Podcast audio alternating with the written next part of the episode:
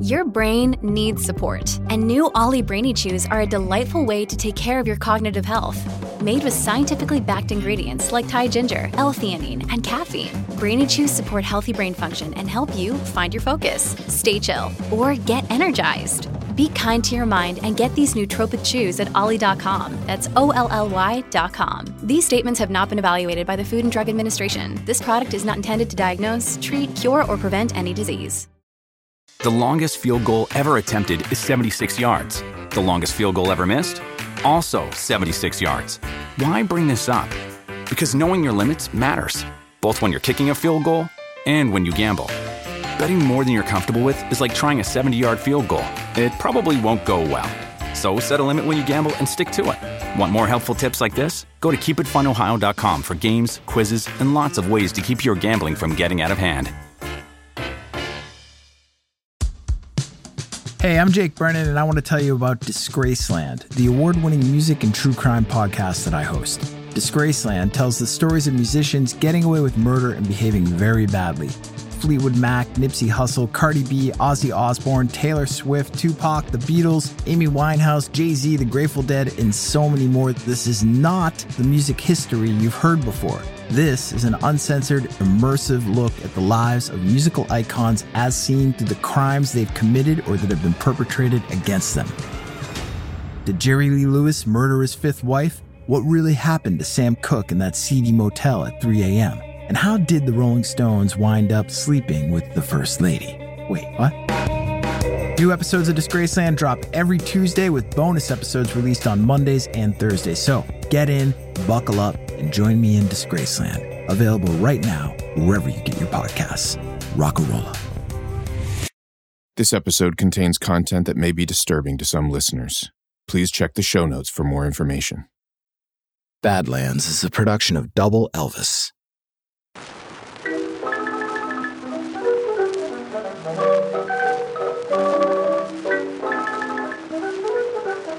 The stories surrounding the legend of the so called poltergeist curse are insane. Freakish events were reported on the sets of the original three horror films, including a strangulation and an exorcism.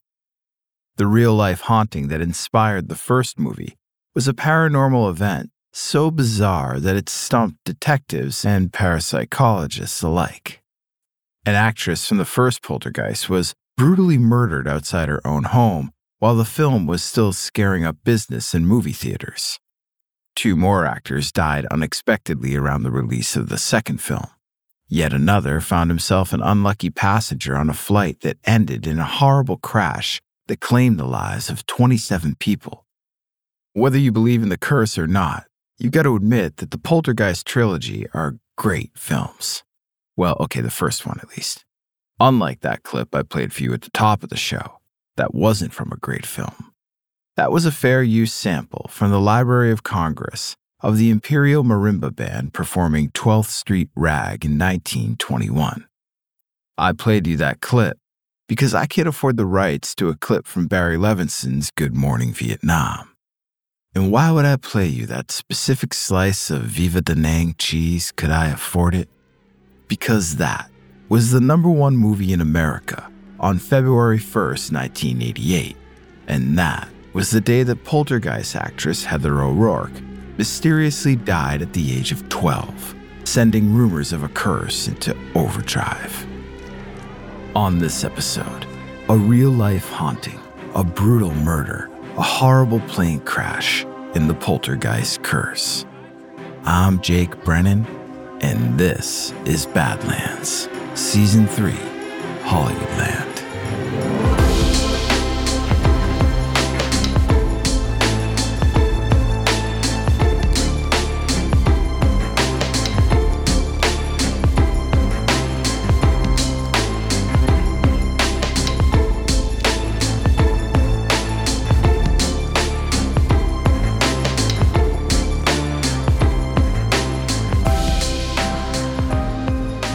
Richard Lawson thought it was his lucky day. First, he had been able to beat the incoming snowstorm by switching his flight from Monday to Sunday. which meant that he'd be able to escape New York and make it to Cleveland, where he could honor his commitment to the Cleveland Cavaliers.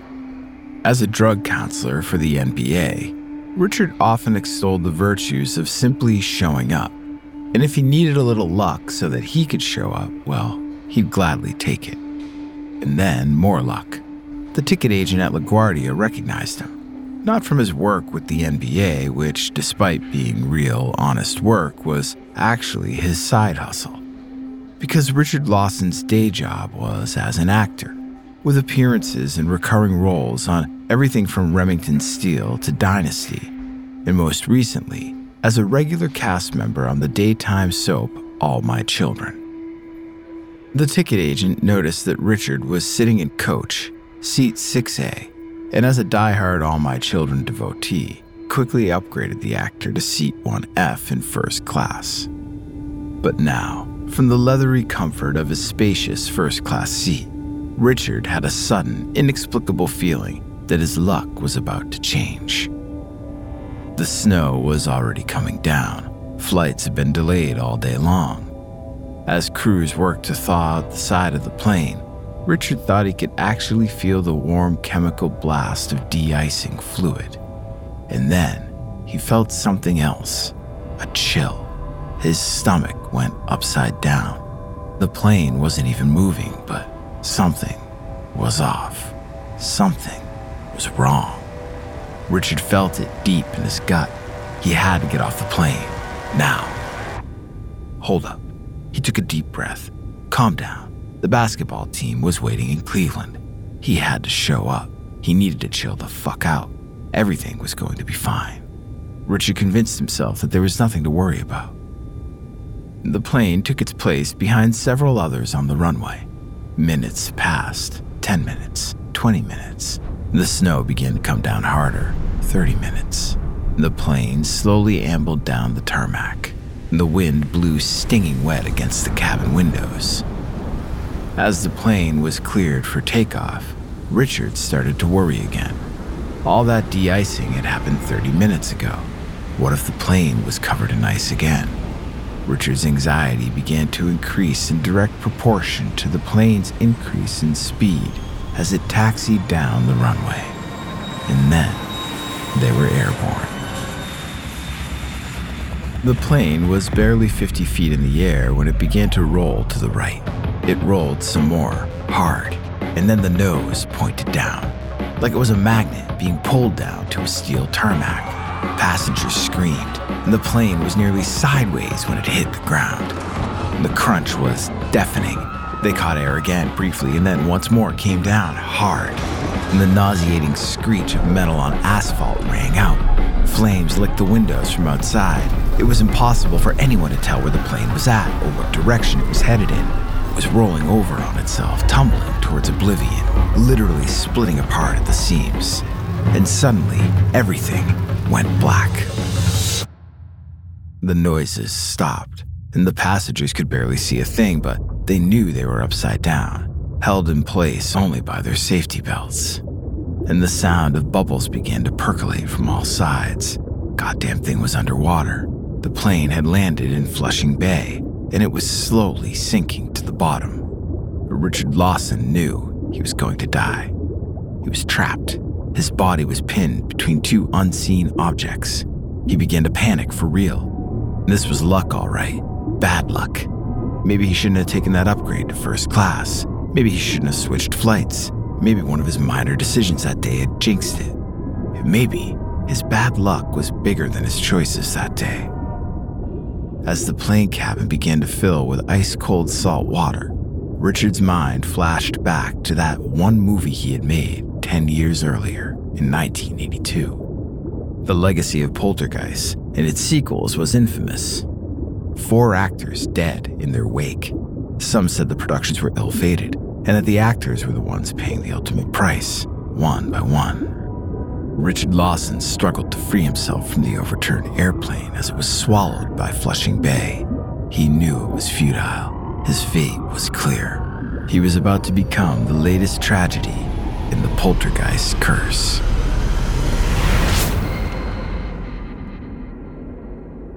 The skeletons weren't supposed to be real. Or that's what actress JoBeth Williams assumed. Real skeletons would be too creepy, too gross.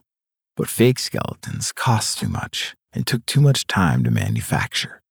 Real skeletons were cheap and easy to come by. So it was real skeletons that bobbed up in the muddy water and brushed elbows with JoBeth Williams in the iconic pool scene from the original Poltergeist, Tobe Hooper's 1982 horror classic. JoBeth's authentic reaction to her close encounter with actual human bones helped make Poltergeist not only the highest grossing horror movie of 1982, but the eighth highest grossing movie of the entire year. And it wasn't the only authentic reaction in the movie. 11 year old Oliver Robins, who played JoBeth's son, was reportedly nearly choked to death by his character's toy clown as the possessed toy wrapped a long arm around his neck and tried to strangle him. According to Oliver, while they were shooting the scene, the animatronic clown malfunctioned and the arm actually constricted his airway.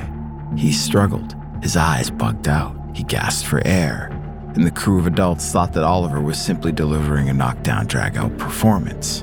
And it wasn't until his face began to turn blue that they realized something was terribly wrong. None of these terrifying on-set mishaps phased child actress Heather O'Rourke, who was all of five years old when she was first cast as Carol Anne the youngest member of the Freeling family and the character who makes contact with and later is abducted by the malevolent spirits haunting her family's house. Heather was told there was nothing to fear. In fact, she had been taught how to pretend she was afraid. She hadn't acted before, but she knew the business of making movies, the make believe business. Her older sister made movies, in fact, Heather was lunching in the MGM commissary with her mother one day, waiting for her sister to wrap a scene, when Steven Spielberg spotted her. Spielberg was Poltergeist writer and producer, and Heather fit his vision for Carol Anne Freeling to a T. Spielberg was in the middle of making his latest masterpiece, E.T. the Extraterrestrial, and was therefore contractually prohibited from directing another movie at the same time which is why MGM hired Tobe Hooper of Texas Chainsaw Massacre fame to direct Spielberg's Poltergeist script. But Spielberg couldn't divorce himself from the production. He was on set just as much as Hooper. And according to which cast or crew members you ask, he was the one who was actually really calling the shots. What Spielberg and Hooper did and didn't do, where one of them ended and the other began, well, that was just a little bit of Hollywood magic. It was all part of the larger sleight of hand, as Heather O'Rourke would learn. It was how movies got made. It was all make believe, just like the scary bits were make believe. But that wasn't entirely true. That was just something that adults said to make children less frightened. The truth was, there were things out there, unexplainable things, things that made the hair stand up on the back of your neck and the skin on your arms tingle. Who or what those things were, it was sometimes impossible to know. But one thing was for sure they're here. and They had always been here.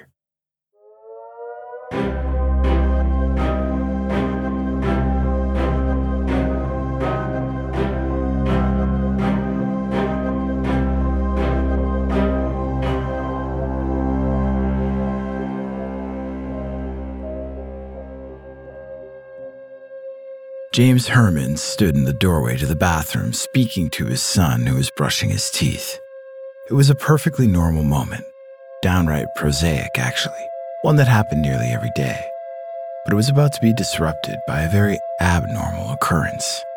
The kind that was beginning to happen with alarming frequency at the family's three bedroom single story house. It was around 11 in the morning, Sunday, February 9th, 1958. Strange things had been happening in the Hermans' home at 1648 Redwood Path in Seaford, Long Island for nearly a week. Bottles all throughout the house were popping open on their own and falling to the floor.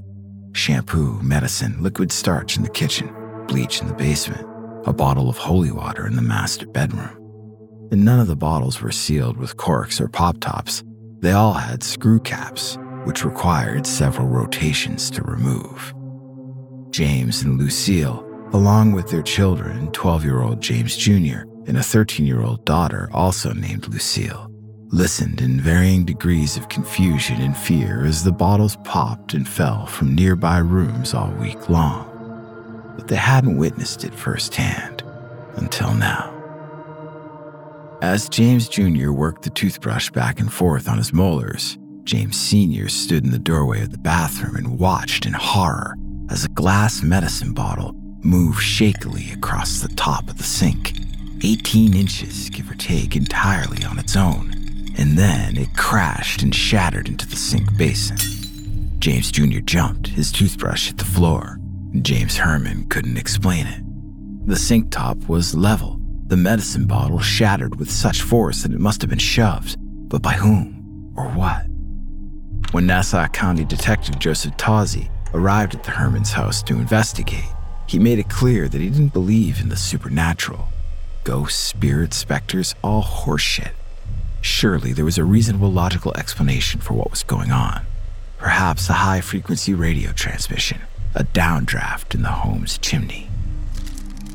But unexplainable things continued to happen. The bottle of holy water once again fell from the master bedroom bureau. When James ran to retrieve it, seconds after hearing it fall, he found it hot to the touch. Later that same day, James Jr. and Lucille were watching TV when a porcelain figure rose from a table, moved three feet through the air, and fell to the floor. Detective Tozzi himself bore witness to some truly weird shit. It challenged his logical just the facts mind. He went home each night and thought about all the ways he could try to explain what he had seen. And the Hermans, on the other hand, had seen too much, and they were freaked the fuck out, so they got the fuck out. On February 21st, a little over two weeks since they had begun to experience the inexplicable, they packed their bags and went to stay with a relative. And they were gone for two days. No supernatural activity was detected at their home while they were away, and neither did anything out of the ordinary happen at the relative's house where they were staying. When they returned to 1648 Redwood Path on the evening of February 23rd, they were greeted by a flying sugar bowl. An 18 inch statue of the Virgin Mary rose from a bureau and soared 12 feet through the air. A large bureau tipped over in James Jr.'s room. A record player weighing 10 pounds rose from a table and traveled 15 feet across the room. The Herman's predicament became a local, even national sensation. People all over the country wrote letters, made phone calls, even showed up at the Herman's home to play armchair Ghostbuster. A priest performed a blessing. Another so called holy man conducted a ritual to cleanse the house. Some people blamed aliens, others said it was communists. A March 1958 profile of the Hermans in Life magazine raised another possible suspect James Jr. The article reported that, quote, in the annals of poltergeists, it has been consistently noted that the mysterious motion of objects has taken place in households containing adolescent children. It further reported that James Jr. was often nearby when bottles popped and porcelain figures hovered midair. Dr. Jay Pratt, a psychologist from Duke University's parapsychology laboratory, made the trip to New York from North Carolina to investigate whether or not James Jr.'s mind was indeed influencing matter. Like Detective Tozzi, Dr. Pratt didn't believe in ghosts, but he did believe that some people were able to, let's say, animate otherwise inanimate objects with their own minds without even knowing it. It is within the realm of possibility, Dr. Pratt once said, that if 8 million New Yorkers at one time concentrated on moving the Empire State Building, it might move a bit. Dr. Pratt was in Seaford for three days, and nothing moved on its own not the Empire State Building, not even a decorative porcelain figurine. But as soon as he left to return to North Carolina, it all started up again. Unlike the movies, there was no tidy ending to explain the paranormal activity occurring in the Herman's Long Island home. There was no discovery of an ancient burial ground beneath the house's foundation no four foot three spiritual medium named Tangina who was able to detect an unsettling dark presence called the Beast. No portal to another sphere of consciousness that douses those who pass through it with a sloppy layer of ectoplasm. Those, of course, were Hollywood embellishments to the true story of the Hermans' 1958 haunting. And that true story was used nearly 25 years later as the basis for the Poltergeist screenplay written by Steven Spielberg, Michael Grais, and Mark Victor. In the movie, Carol Anne Freeling, played by five year old newcomer Heather O'Rourke, the one Spielberg met in the MGM commissary, is the manifestation of Life magazine's psychokinetic child. She doesn't move objects with her mind, but she is clairvoyant and communicates with ghosts directly through the family's TV set. Heather talked to the TV set the way she talked to her stuffed animals and dolls. It was make believe. She knew not to be scared for real. Her performance, however, in the movie as a whole, scared the pants off audiences in the summer of 1982. It also scared up some serious box office bucks. Throughout the summer of 82 and well into the fall, for 24 weeks, Poltergeist raked in more than 75 million in domestic gross. That said, the number was peanuts compared to the money that the other out of this world Steven Spielberg blockbuster made when E.T. was released the very next week. One cast member in particular was never able to see Poltergeist reach its full box office potential. When she was cast as the eldest Freeling sibling, Dominique Dunne was a 22 year old actress with a handful of TV roles under her belt. Poltergeist was Dominique's first movie role in her big Hollywood break. Her potential as one of the decade's defining scream queens was palpable. Audiences loved her. One person in particular professed to love her more than anyone else. But Dominique knew that John Thomas Sweeney was confusing love with obsession, which was why she broke the relationship off. Sweeney was more than just jealous and possessive, he was volatile, unhinged even. In August, when Poltergeist was putting fear in the hearts of moviegoers, Dominique was busy dealing with the horror film that was her life. During an argument, Sweeney grabbed Dominique by the hair and pulled so hard that he ripped out a chunk by the roots. Dominique wrote Sweeney a letter, but never sent it. We are not compatible, it read. When we are good, we are great, but when we are bad, we are horrendous. The bad outweighs the good. The whole thing has made me realize how scared I am of you. A month later, against her better judgment, Dominique was living with Sweeney again. Around 3 a.m. one night, they fought again. Sweeney wrapped his hands around Dominique's neck, and the two fell to the floor. He was on top of her. He squeezed tight. Dominique struggled. She managed to escape. She scrambled out of the house through the bathroom window. Sweeney heard her car start up and ran outside. Suddenly, he was in front of the car, but Dominique smashed her foot into the gas pedal. Sweeney jumped out of the way to avoid getting hit, and the car sped off into the LA darkness. Dominique Dunne escaped with her life, at least that time. But there was no escaping the fear she lived with constantly. She hid out at a friend's house. She only showed her face in town when she was 100% sure that Sweeney was at work. It wasn't ghosts or an unsettled dark presence that would come for Dominique Dunne, but it was a beast, and not a make believe beast either. We'll be right back after this word, word, word. Dominique Dunne decided that she had left John Thomas Sweeney for the last time.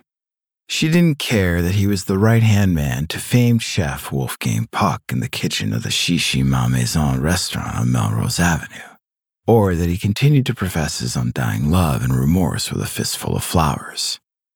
In actuality, he did more evil with those fists than prepping food and carrying flowers. Dominique cared about her own safety. She cared about the fact that when she filmed a cameo as a victim of abuse on the gritty TV cop drama Hill Street Blues, she didn't need any makeup to look battered. The black and blue bruises on her neck that she wore to set were real. Every time she looked in the mirror, it was a reminder of that cycle of violence that she continued to fall into, and she wanted out. October 30th, 1982, 8:30 p.m. Poltergeist was still showing well at movie theaters across the country, even if it had slipped from the upper echelon of the box office while movies like First Blood and An Officer and a Gentleman dominated. Not to mention Spielberg's E.T., which was well on its way to becoming the year's runaway smash. Didn't matter much to Dominique Dunne. She was already moving on, prepping for the next thing, the next big success. Dominique was at her one bedroom home on Rangeley Avenue in West Hollywood, the same one she had once shared with John Thomas Sweeney. She was running lines with fellow actor David Packer for the pilot of a new TV miniseries called V. Dominique and David paused when they heard a car pull up outside the house. A car door opened and slammed shut. A voice, a knock. Fuck. She knew it was Sweeney. Again. Always fucking Sweeney. Dominique opened the front door but left the door chain attached. She looked through the two inch gap and saw Sweeney staring back at her. He said he wanted to talk. He was worked up, out of breath. She wasn't about to let him inside, but she knew she had to get rid of him. She hoped she could reason with him. She told David to wait inside. She undid the door chain, walked out onto the porch, and closed the door behind her.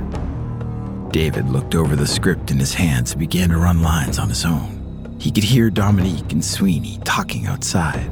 Their voices slowly began to escalate. Sweeney's voice erupted.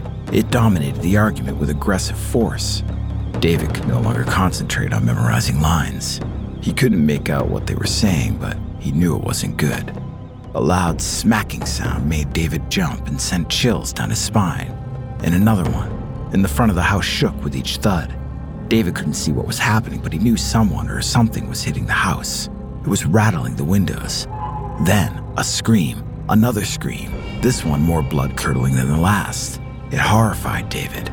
The screams were followed by more thuds.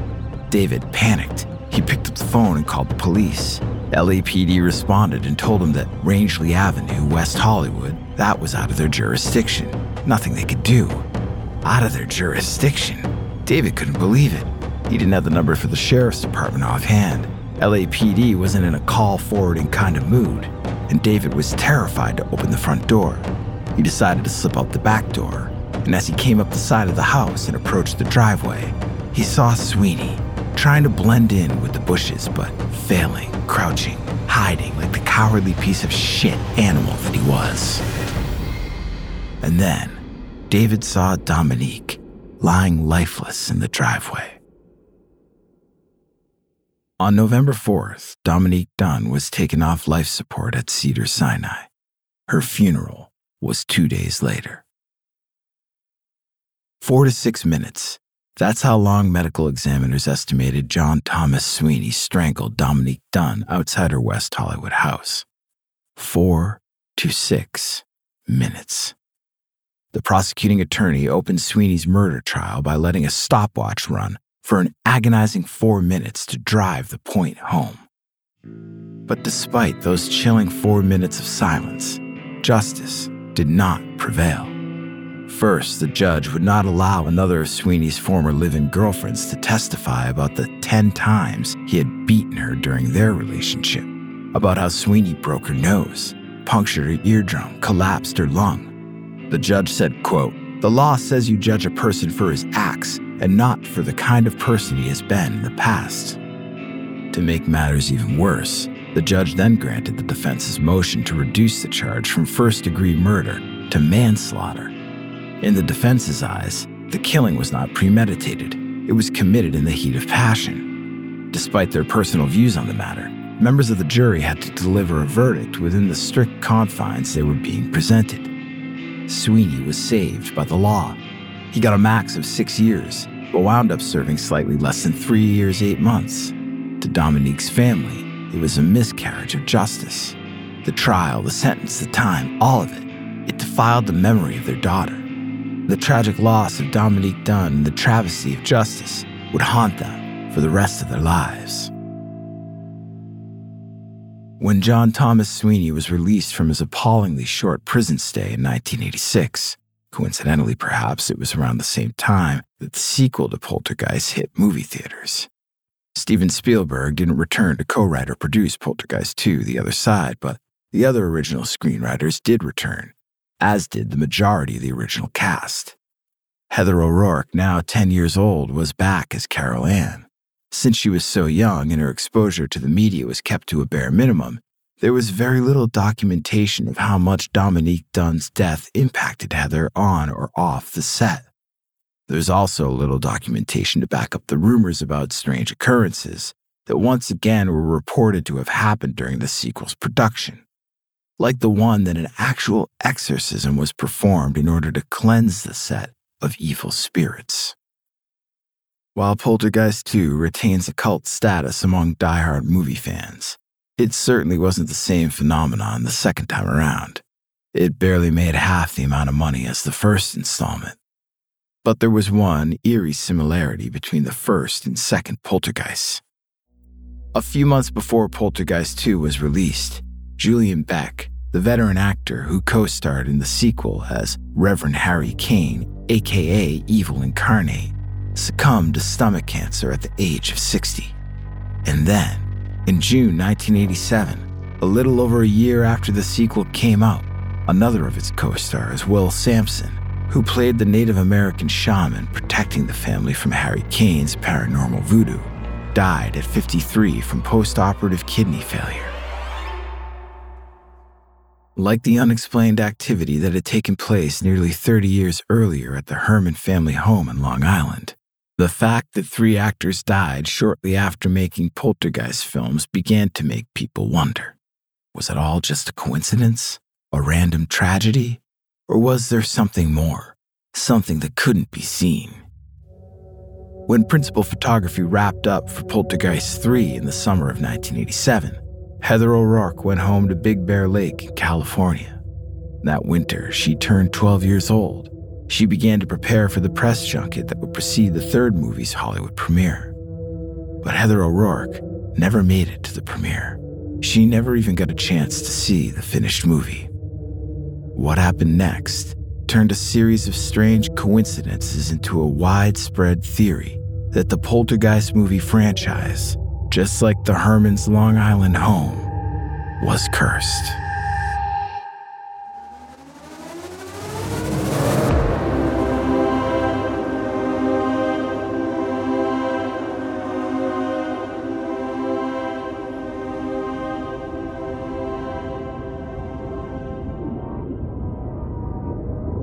March 22nd, 1992. Richard Lawson was still upside down. The entire plane was still upside down. U.S. Air Flight 405 was currently inverted in Flushing Bay. The runway lights of LaGuardia flashed in the rear distance, and the snow continued to fall sideways. Inside the plane, it was all blackness. The water was on its way in. The oxygen was on its way out. It was all happening way too fast. Richard struggled to free himself, but he couldn't move. His head was stuck. What were these two objects pinning his body down? Seats, maybe? Other passengers? He was trapped. He was going to die. Up until this moment, he had thought it was all bullshit. All that stuff about the so called poltergeist curse, the one that had claimed four actors from the three films. Fuck that. Curses were make believe. Those tragedies were real. Dominique Dunne died at the hands of a violent abuser. Julian Sands had cancer. Will Sampson suffered complications from surgery. Heather O'Rourke, well, that had come out of left field. Shocked everyone. They all thought she had a nasty case of the flu. Her family, the doctors. But her heart stopped on the way to the hospital. They were able to revive her and life flighted her to the Children's Hospital in San Diego. She died on the operating table before the doctors could help. They didn't even know where to begin. No one knew that she had been born with a birth defect that made a section of her intestine abnormally narrow. She didn't have the flu. She suffered a bowel obstruction that sent bacterial toxins into her bloodstream. She died from a shock caused by infection of her blood. The doctors said that Heather's death was very unusual because she never exhibited symptoms that anything was amiss at any point in her life. The problem seemed to have come from nowhere. Insights like those drove the cursed conspiracy theorists wild.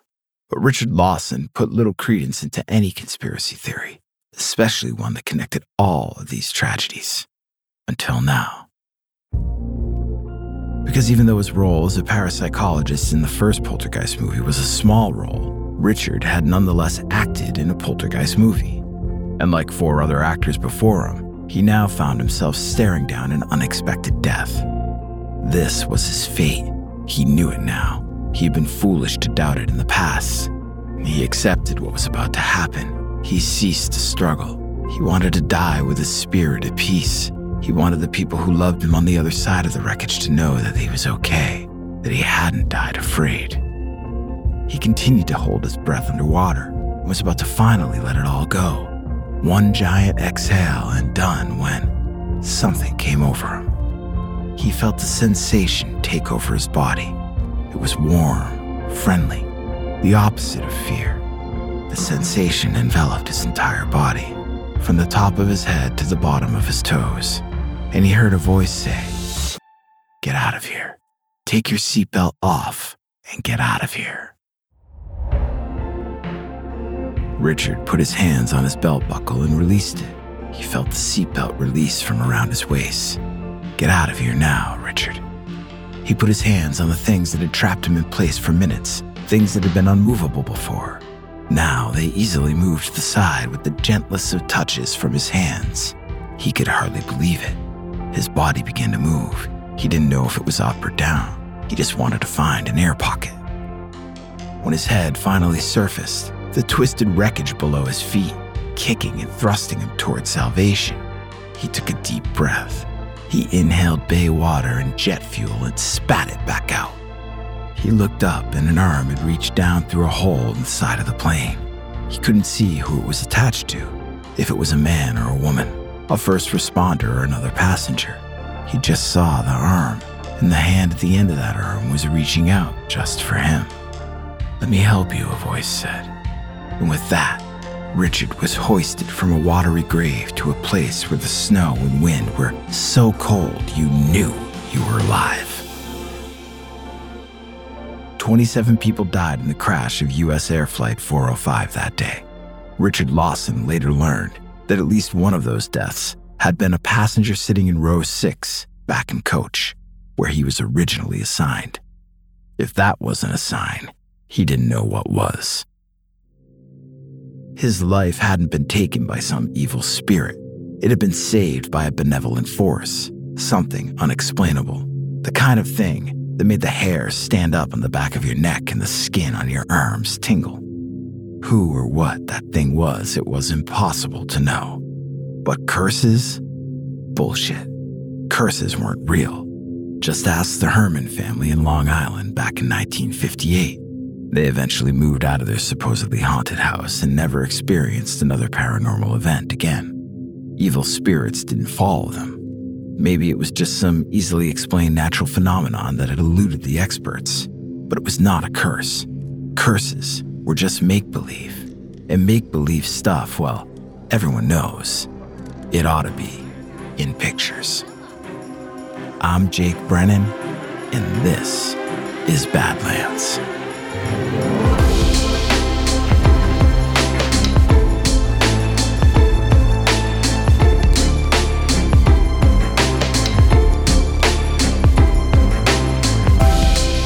Badlands was created by me, Jake Brennan, and produced by Double Elvis. Credits for this episode can be found on the show notes page at badlandspod.com. Subscribe, follow, like, rate, and review the Badlands podcast wherever you get your podcast because Badlands is available everywhere. If you love this show, tell someone, tell everyone. Shout us out on social, spread the word, and follow us on Instagram, Twitter, and Facebook at Double Elvis.